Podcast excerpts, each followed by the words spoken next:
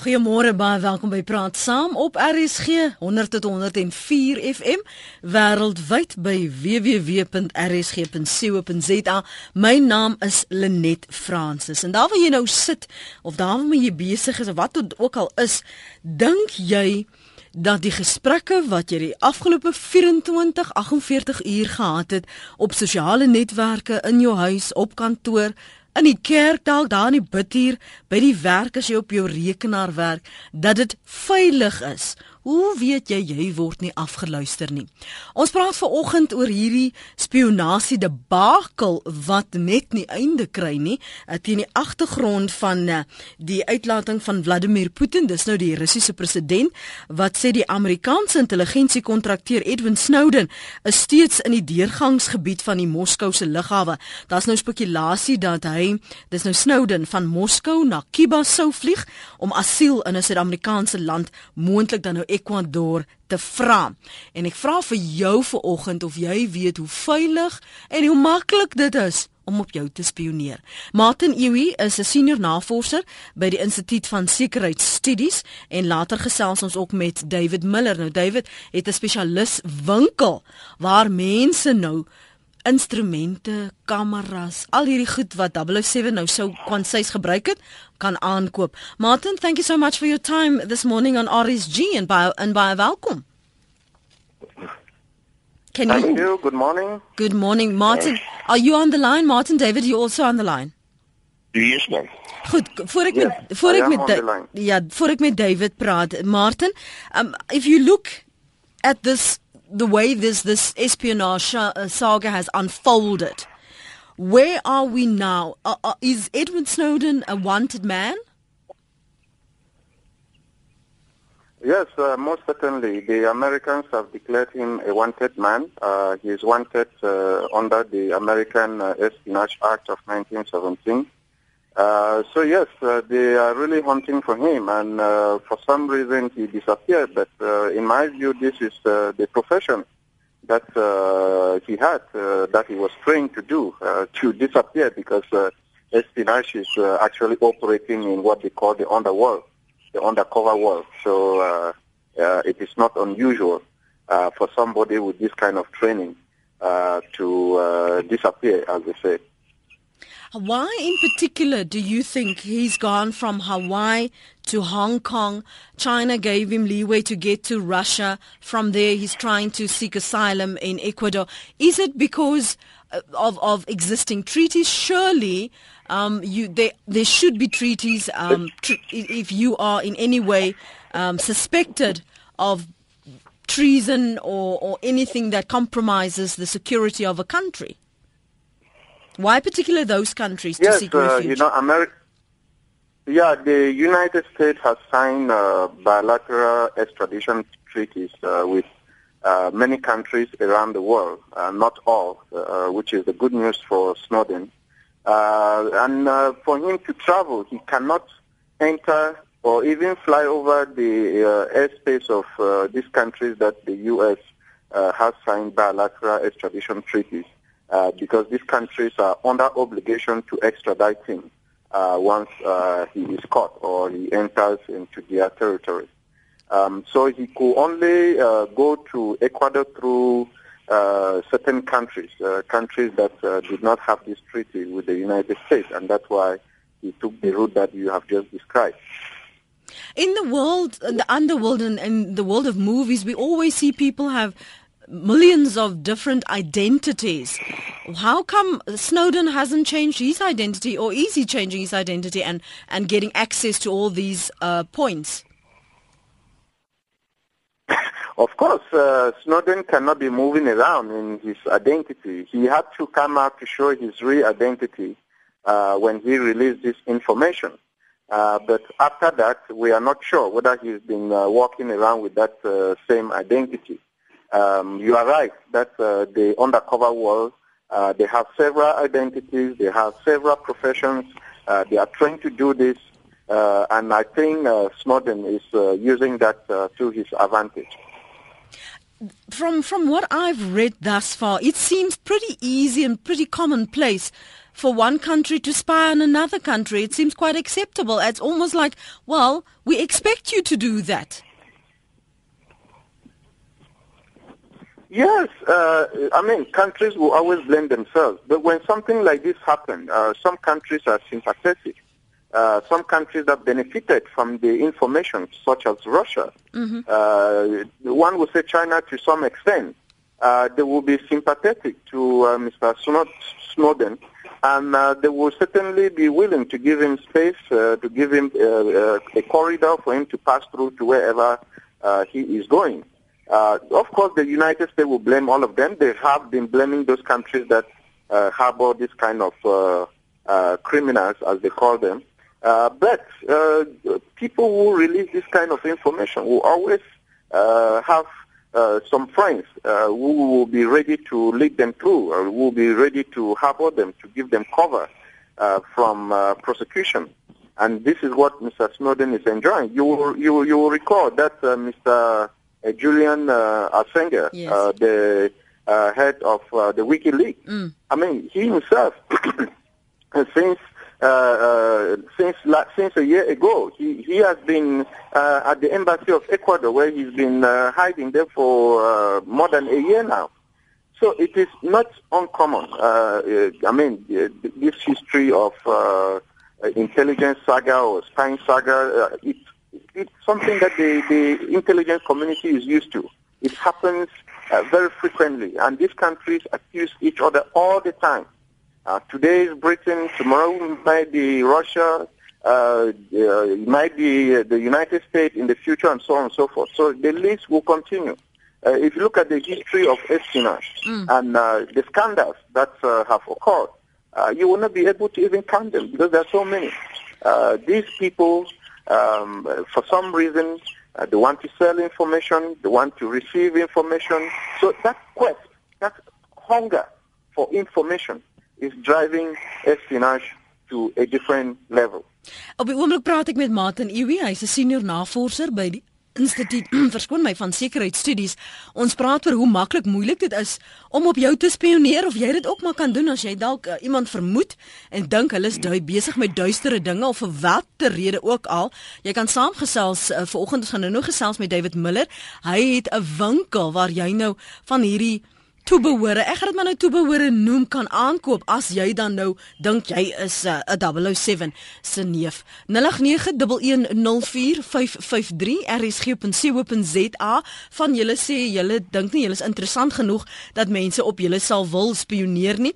Ek vra of jy okay daarmee is as jou baas byvoorbeeld op jou rekenaar sniffel om te sien waarmee jy jou besig hou en hoe regverdige mense dan die omstandighede vir intelligensiedienste om jou dop te hou. Maak ook 'n draai op ons webblad rsg.co.za SMS my by 3343 dit kos jou R1.50 en volg en tweet my by Lenet Francis 1 Now who is South Africa spying on Martin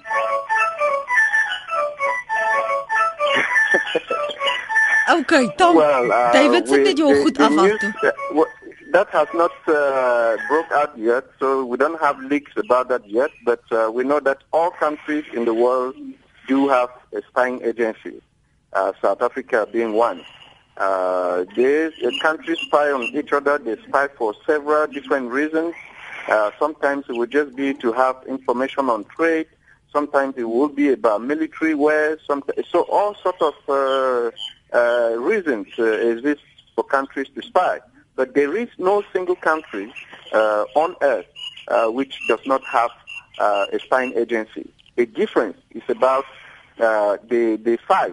Uh, uh, you expect, uh, and it is true that uh, highly industrialized countries will certainly have uh, an advanced spying agency. Yeah. Um, uh, for example, uh, South Africa will not be able to compete with countries like the United States, like the United Kingdom. Um, so, and also one thing that influences spying, uh, the size of spying is the country's influence. Uh, and again, uh, we know that uh, superpowers like the United States will certainly have a, a much more larger uh, spying agency because of the influence that they have around the world. Yeah. They will need spies uh, in almost every country. So Uh, countries like South Africa, yes, they do. Uh, they do have a spying agency. They do also spy. That uh, we know. But uh, what they spy for, who they spy, we will only know that when there, there are leaks uh, like this one. Nou ja, toe. Martin, thanks so much for your time. Ek waardeer jou tyd. 'n Lekker dag verder vir jou. Dit was se Martin Ewe, hy's 'n senior navorser by die Instituut van Sekuriteitsstudies. Kom ons hoor wat sê David Miller. David, welkom terug hier by Praat saam. Hoe maklik is dit vir my as ek nou by jou winkel sou instap en ek sê ek soek nou ek vermoed my man het 'n uh, 'n skelmpie. Waar begin ek? Wat is daar wat ek byvoorbeeld kan kry om hom of haar dop te hou? Ek dink dit is baie maklik nou so daar ehm um, daar sagteware as jy uh, of jou jy wil of jou besighede vernoot se foon uh, in die hande kan kry vir 'n paar minute. Dan is baie shop sagteware wat ons nie help van is vir die England af. Daar is geen leidraad aan daai foon gepak is nie. Jy kan nou soft sagteware by Target foon, dan kan jy al die oproepe in en uit luister, jy kan al die SMS'e, BBM's, WhatsApp, gears. Jy kan die kamergesprek om die foon luister in die kamer, die kantoor, die kar, wherever en jy kan ook pinpoint tracking doen om te sien presies presies waar is die persoon. Baie maklik. Maar jy moet jou hande op daai foon eers hê. Jy moet jou hande op daai foon kry vir so 5 minute. En dan wat laai jy nou af? Die sagte ware uh, gee 'n webwerf. Uh -huh. Dan download jy 'n activation code. Jy download die die sagte ware daar's geen leidraad leidraad aan daai sagteware op die foon is nie. En dan uh, kan jy al die opsies uh, gebruik. So alles selfs, uh, alles al die oproepe wat ek ontvang, al die oproepe wat ek maak, al die SMS'e wat ek stuur, al die WhatsApps wat ek aan die gang hou in die gesprekke, daardie persoon kan alles sien. Alles, alles, alles. Uh, met met Android fone kan jy kan jy met jou foon in in jou man se foon gaan. Jy kan al sy kikkies sien. Jy kan sien waar hy op die uh, uh, internet was, wat hy gespaar het op die internet, uh, al sy kontakname en nommers. Das uh, jy kan selfs die kamera op sy foon aktiveer. Dan kikkies neem elke 10 minute of 15 of 20 minute. Die mense wat so, hy het, Ja, daai het hy het groot probleme. Daai sagte ware op op 'n persoon se foons wat wat uh, of misdaad of of uh, huwelik probleme het, jy het moeilikheid. Wat is met mense kom in daar by jou winkel en waarvoor vra hulle en gee hulle vir jou rede hoekom hulle dit soek? Weet my vyf op, ek wou kom te weet wat is die probleem soos 'n dokter. Jy jy kan nie dokter toe gaan nie en net daar staan. O, jy wil 'n diagnose doen. Sê, uh, dis die probleem uh, die man of die vrou uh, uh, wat die probleem is. En dan sal ek afstel kom ons ter die selfoon. Dit is die maklikste. Bevaartseer is baie goed. Maar uh, as, as jy uit jou kar klim en, en en jy gaan in 'n hotel en daar's niks meer wat hulle kan vir jou sê nie. Uh, hy het in 'n hotel gegaan maar ons weet nie wat hy gedoen het nie. Met die selfoon spy, jy kan inbel, jy kan opneem wat aangaan daarso en later kan jy dit download as bewys. Al die SMS en e-mails en DM's en goed kan jy print later as bewys. En by die werk op jou rekenaar by die werk byvoorbeeld? Dit is ook baie maklik. Ons het 'n Cobra. Hy's net so net so gevaarlik soos 'n slang Cobra. Uh is klein USB kan enige PC, laptop, uh desktop, enige uh, uh komputer. Jy, jy sit hom in Hy sê download jy sê ja, hy vat 15 sekondes om te download. Dan sê jy ek die e-mailadres.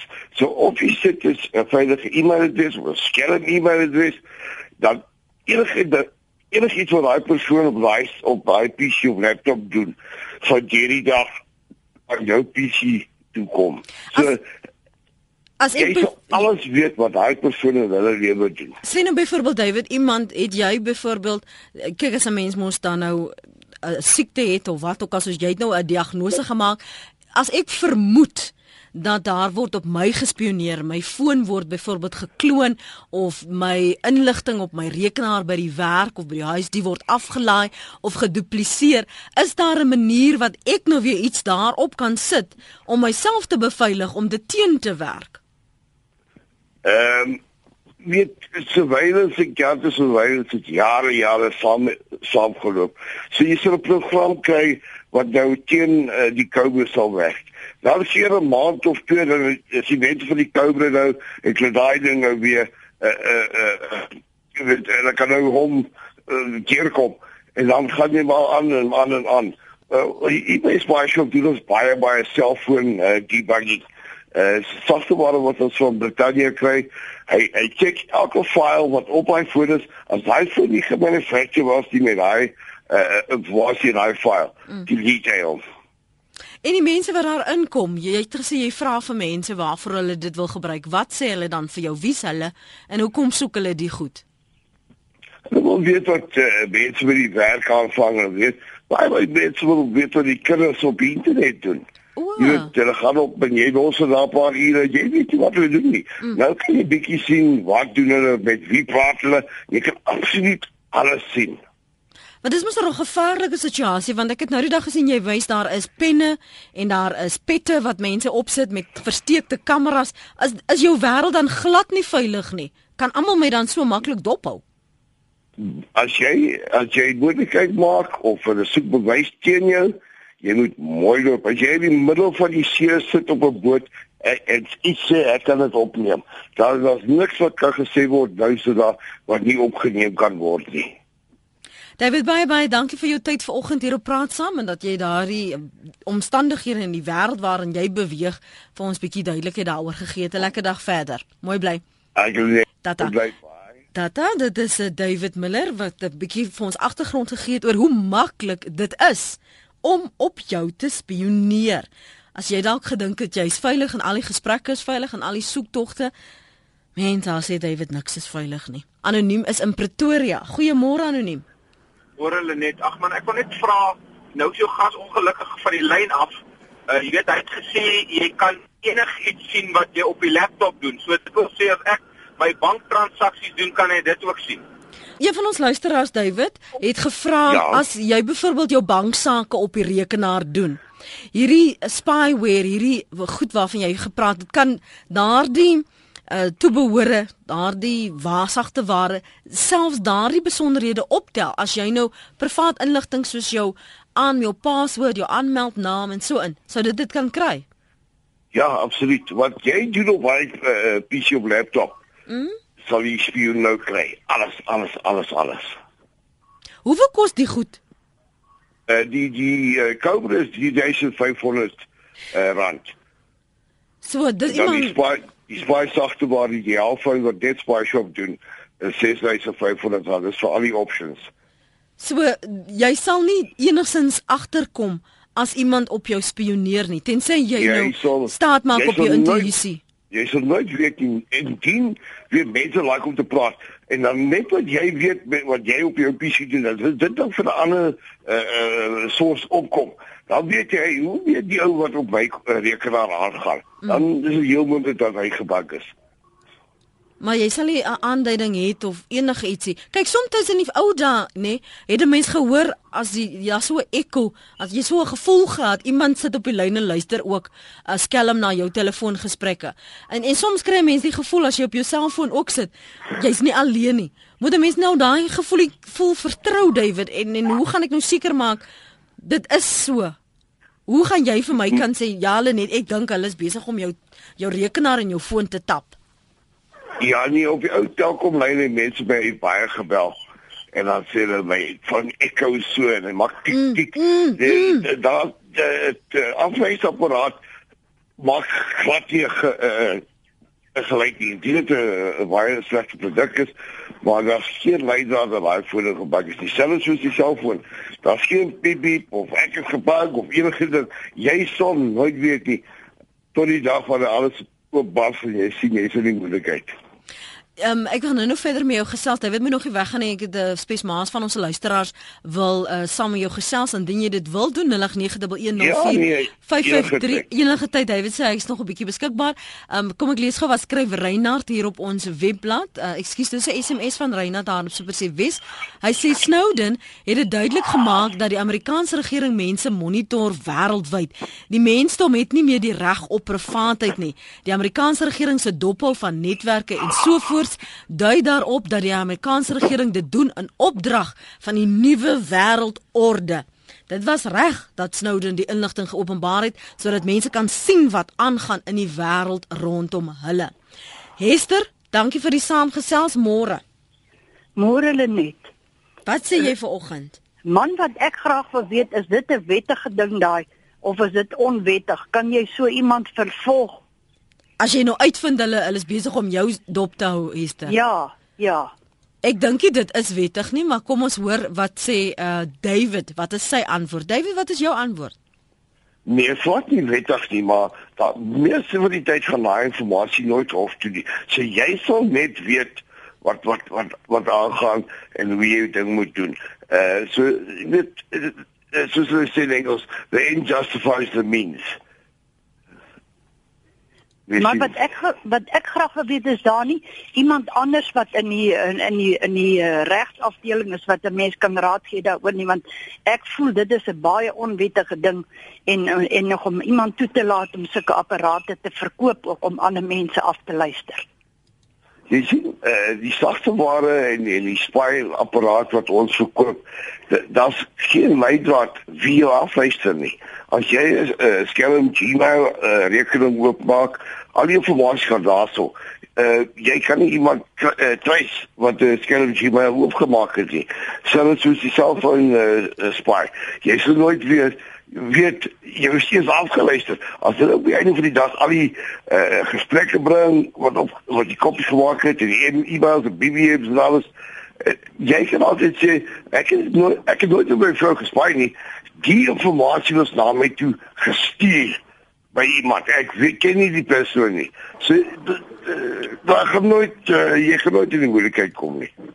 So jy neem ook nie iemand se naam wat die goed by jou kom koop dat die mense daar kan naspoor. By Spyshop wat ons vat nie name en adresse en fingerprints en alles. Jy kom en jy sê die probleem is, koop jy die toerusting en jy Hmm. gaan doen dit dan. Ja nee, maar ek dit is absoluut 'n onwettige ding. Ek dink dis 'n bose besigheid daai. Dankie hoor. Dankie. Lenet. Dankie Hester. Hester sê dis 'n bose besigheid waarmee jy besig is, David. Ek sou nie sê ons help weet vir die mense as jy help man rondom. Jy wil weet maar jy moet bewys jy op die op die einde van die dag dat hy rondloop of hy doen die en daai. Ek sou ek hier toerusting dat jy kan bewys jou man of jou besigheid vir dit uh is besig ben met uh, ander dinge. Johan sê ek is seker daar moet tog wetgewing wees wat die aksies moet reguleer. Anders tog beteken die reg tot privaatheid soos vervat in die grondwet nutteloos.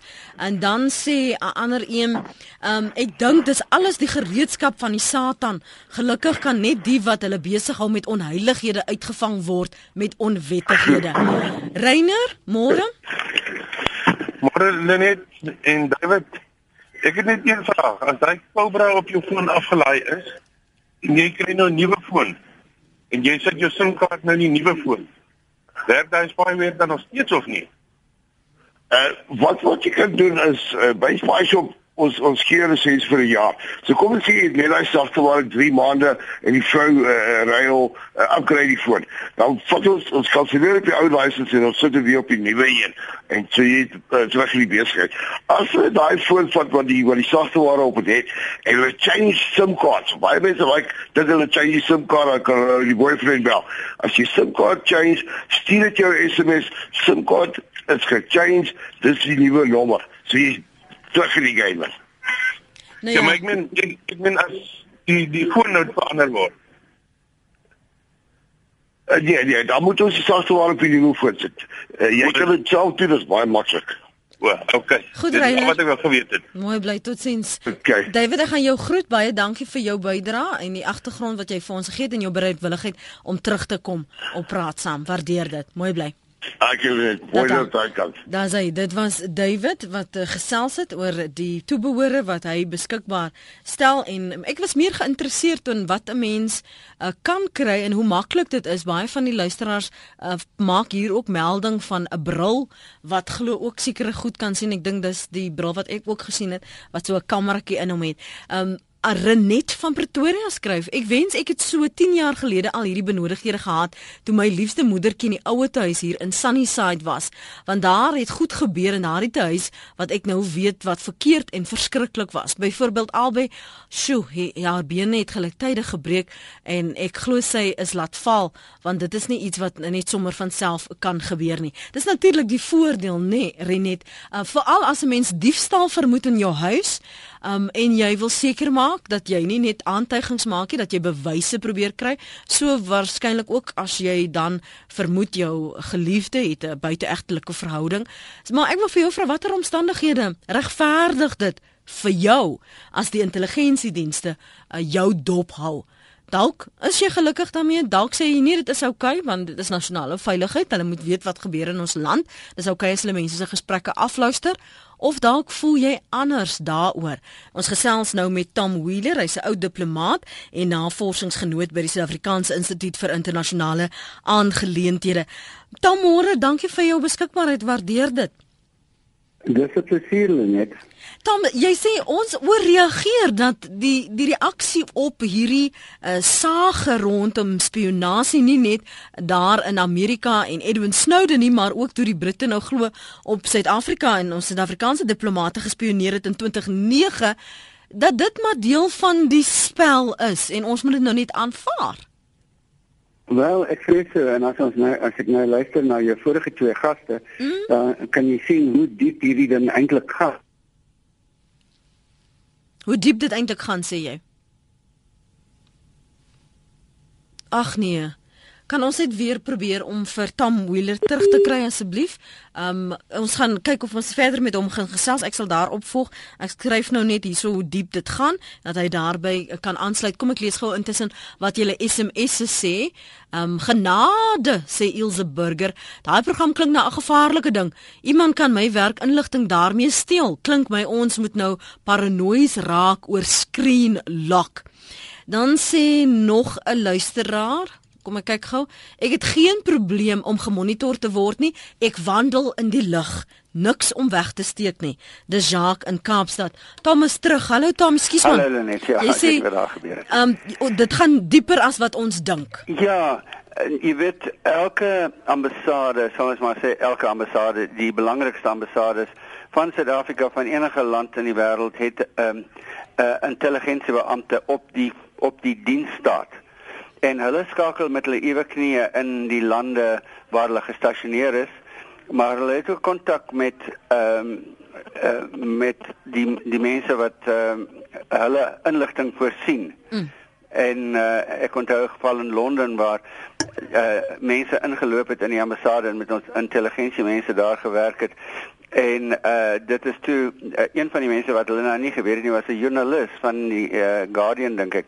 En hy het die volgende dag hierdie storie gebreek dat uh ons stel belang in inligting oor Britse politici en so aan.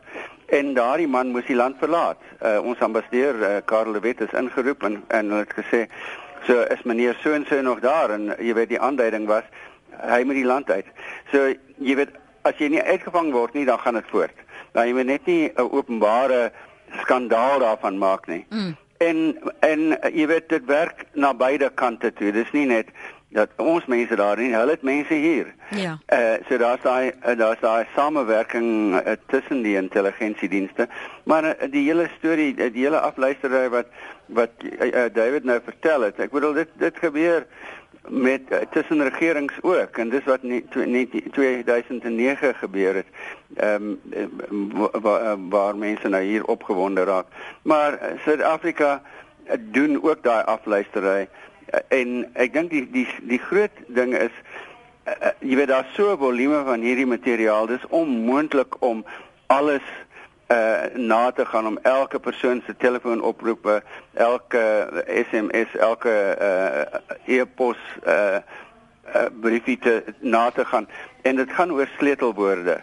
as jy nou begin praat van terrorism en plot en jy weet sulke woorde wat onmiddellik daai stelsel gaan Aktiveer. aktiveer en dan gaan hulle kyk. Maar die res van daai geweldige volume, jy weet, kan jy dink hoe baie mense net in hierdie land e-posse stuur. Uh as jy dit nou wêreldwyd gaan toepas, ek bedoel dit is 'n onhanteerbare volume. So iewers moet jy filtreer. Mm. En uh ek dink uh, dit is jy weet as jy as jy aandag wil vermy, dan moet jy daai soort soort sleutelwoorde probeer vermy. Een van ons luisteraars se SMS'e sê en ek ek gebruik dit nou om 'n punt te maak. Sy sê Edwin Snowden is dan so oulik, hy kan enige tyd by haar huis kom wegkry. nou wil ek vir jou vra die die idee wat ons het van hoe spioene lyk. Jy sê hulle is ook hier. Hoe het dit verander want ek dink byvoorbeeld jy net nou byvoorbeeld gesê uh, van 'n joernalis. Joernaliste het makliker toegang as die gewone mens tot inligting. Het 'n wonderlike dekmantel. So wie en hoe lyk die hedendaagse of die moderne spy, spioen dan nou deesdae? Well, uh, hulle hulle lyk soos ek en jy en en uh jy weet enige enige persoon kan 'n kan 'n spy wees. Uh, ek weet nie of jy onthou maar daar is 'n ruk gelede het iemand uh, so iets aangevang ehm um, met 'n vrou wat 'n Amerikaanse spioen was, 'n uh, lid van die intelligensiediens en haar naam haar naam bekend gemaak bekend ja. Bekend gemaak ja, en ja. dit het geweldige, dink dit was nog in die Clinton era. 'n mm. uh, uh, geweldige na, uh, slegte nagevolge vir haar uh gehad omdat sy nou bekend is dit uh, miskien haar lewe in gevaar gestel. So en jy weet as 'n mens party van die goed kyk op TV, daar's daar's reekse waar hulle nou wys hoe uh die polisie of uh ehm uh, um, polisieagentskappe jy weet nou wil hulle weet waar's iemand dan dan druk hulle 'n knoppie na wys dit waar sy selfoon beweeg en hulle weet wys sy vingerafdrukke al daai goed is nou elektronies. Ek dink dit is wat spionasie baie verander het, die die beskikbaarheid van uh elektroniese inligting. Dis nie net wat jy in 'n e-pos stuur nie, maar dat jou hele jou hele menswees kan iewers opgeroep word op 'n rekenaar. Uh, jy weet as jy na hier na binnelandse sake gaan, dan vat hulle jou vingerafdrukke en dan word dit op 'n stelsel geplaas. As jy daai stelsel kan inbreek, dan kan jy daai persoon se vingerafdrukke kry. En en jy weet daar is daar's 'n magdom inligting oor elke mens wat daar buite is wat gebruik kan word om jou te agtervolg as hulle reken jy is 'n misdadiger. Dink jy ons is bietjie nalatig met ons privaat inligting? Wel ek dink na hierdie program gaan mense baie meer versigtig wees. Ek gaan ek sou so hoop my bankrekening kry. Ek ek sou hoop ek sou hoop want dit is eintlik aan die einde van die dag die bewustheid wat ons rondom dit moet kweek en dat mense anders moet begin kyk na die wêreld. Jy kan nie net aanvaar dat alles om jou is soos jy dit net sien met die blote oog nie. Nee, dit is nie. Tom, hou net vir my nog 'n rukkie aan asseblief. Hier's 'n paar luisteraars, die een na die ander wat ek gou wil neem Aha. en net hulle bydrae wil erken. Ja. Gerry, kom ons begin sommer by jou môre. Môre net. Wag, ek wil miskien nou 'n bietjie iets wat anders vlak, jy weet, hier ja? by onsself uh, het ons die fika uh, en jy al besonderhede moet gee. Mm. En nou vra jy my so af, hoe vertroulik is daardie inligting wat jy so vrylik wetlik moet beskikbaar stel? Ja. Maar ek wil ook 'n ander punt na aan aanraak. Ons het uh, verlede jaar het ons hier so 'n gewapende roof gehad. En eh uh, dit was 4 eh uh, 4 mans. Mm. En eh uh, Hulle het presies gewys geweet hoe die erf lê. Geweet presies hoe die huis lyk. Hmm. En ehm um, nou jy kan op die internet gaan op Google en jy kan presies jy mense se erf jou huis selfs as jy nou 'n foto van jou eie plek, wil sien dan kan jy dit kry. Hmm. Dit is beskikbaar en dit is nie vertroulike inligting, dit is openlik beskikbaar. So daar is daar is ander aspekte ook weet in selfs jou jou huisplanne. Mm. Dis is beskikbaar. Ja. Wat David, ek sê tog, Gerry, dink jy dat ons is soms nalatig? Ek het dieselfde vraag vir Tom gevra met ons inligting waar ons dit plaas of ons is jy nou ongemaklik omdat jy sekere inligting met mense wetlik soos jy nou sê moet deel en jy het nie veel van 'n keuse nie. En hoe beheer 'n mens dit dan nê? My my kommernis is dat elkeen het toegang tot dit wat in jou huis is. Hoe groot jou huis is, waar hoe groot jou erf is, waar die ingange is, waar toegang gekry kan word. Ja. Dit is beskikbaar. Gerry, dankie vir die saampraat. Uh, ons gaan nou terug na Tom toe.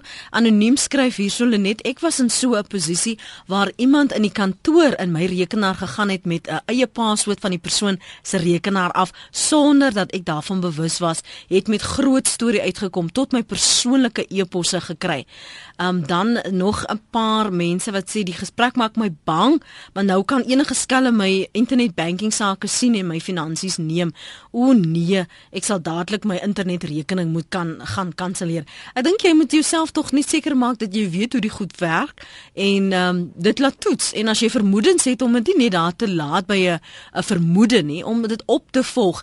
Anoniem skryf die spionasie op mense deur e-pos, SMS'e, foonoproepe, sosiale netwerke, WhatsApp en sovoorts is nie uniek tot Amerika nie, maar ook aktief in ons land en alle ander lande gedoen nie net deur die Amerikaanse geheime diens nie, maar ook deur ons eie land se geheime diens en die van ander lande. Jy kan enigiets op jou rekenaar of jou slimfoon laai om dit op jou toerusting te beskerm, maar die data word op die servers, dis nou die LAN bedieners en routers waarheen jy koppel onderskep en daarvan daar herlei na 'n datasentrum waar dit geberg en ontleed word. Jy het dus geen beheer oor dit nie en kan dit ook nie keer nie, sê anoniem. En dan is daar nog 'n anoniem wat sê ek dink hierdie sagte ware wat 'n mens kan gebruik om uit te vind of jou maat ontrou is, is wonderlik met 'n paar uitroeptekens. As ek net kon weet waar die plek is, sou ek al hierdie skynheilige mense wat sê dit is van die duiwel af is net skynheilig. As hulle ook dalk eendag iets vermoed, is dit doodseker hulle sal ook van dit gebruik maak. Woep woep vir die toerusting. Tim, van jou kant? Ehm um, ja, ek het een ehm um, bekommernis wat ek vanmôre gehoor het. En dit mm. is dat ons het nou al die dinge gehoor wat ander mense kan afluister en kan bekom oor jou inligting, maar ons wat uh, die sogenaamde anti antivirus en die spyware programme het. Mm. Met ander woorde, ons word beskerm deur spyware. Dit was my uh oortuiging en my gemoed tot vanoggend toe, maar nou verneem ek dat niks is geheim nie. So ek wil net weet wat is die waarde van ons anti-spyware uh, programme wat ons uh, wat ons het uh, jy weet op ons rekenaars ja. en iPods en al die goed. Tim, wie wat ek gaan doen as jy okay is daarmee? Ek gaan vir Amore vra. Hulle sy het mos so 'n rubriek wat sy met Louis gesels ja. daar by die Universiteit van Weskaapland dat sy vir hom vra Hoe veilig is jou inligting as dit so maklik as daar sagte ware is om dit te bekom of dit dan nou enigins van waarde is en dat ja. hulle miskien bietjie daaroor gesels in Chila tyd?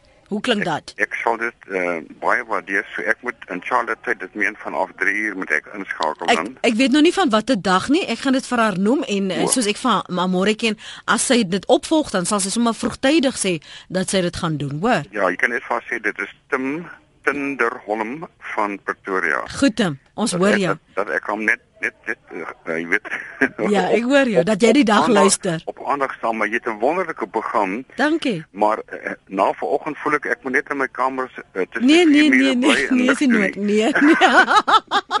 nee, kyk, dan gaan ons dan gaan die wêreld vergaan as ek en jy niks doen nie, Tim. Ja, hoorie, baie, Mooi bly hoor. Totsiens. Tom, ons is amper tyd om vir jou ook te groet. So, hoe hoe hoe sien jy hierdie ding gaan uitspeel want uh, Tom Kerry, John Kerry, ekskuus, het so sarkasties verwys na ja, hy neem sy toevlug, dis nou Snowden na China en na ehm um, Rusland asof hulle nou werklik die beskermers van vryheid van spraak op in internet is. Ja, nee, wel ek dink eh uh, Putin uh, was in Finland gister en hy het ook na die ding verwys, seker 'n pers eh uh, eh uh, konferensie en gesê dat jy weet hy het probeer skerm, hy het gesê hierdie ding moenie uh, die verhouding tussen die FSA en en uh, Rusland benadeel nie en en Snowden sit op die lughawe. Hy's in die transito gebied. Hy's nie eens in Rusland nie en hy wag vir 'n vlug om uit te gaan. So die Russe wil nie hulle verhoudings met met lande in die buiteland en veral die FSA nou vertroebel ja. deur die die aksies van hierdie man nie. So jy weet daar's 'n groter nasionale belang as as die belang van hierdie man en op 'n of ander manier moet hy nou plek kom in Ecuador het gesê hulle sal hom neem mm, mm. dat hy in Ecuador kom en uit ons uit ons probleemwêreld kom. Ja, dan baie dankie vir jou tyd vanoggend hier op Praat Saam. Lekker dag en lekker week. 'n Goeie naweek vir julle. Dankie ek. Daar's hy. Tom Wheeler, ou diplomaat en navorsingsgenoot by die Suid-Afrikaanse Instituut vir Internasionale Aangeleenthede. David Miller en ook dankie aan Martin Iwi, senior navorser by die Instituut van Sekuriteitsstudies wat saam gesels het. Een van die luisteraars tweet by ZARSG, um, ehm, ek voel nou so ongemaklik. Dit voel asof iemand my dop hou. Ek voel nou so onrustig sê die persoon. Hoop jy 'n wonderlike dag. Mooi bly en bly veilig en hou jou oë oop.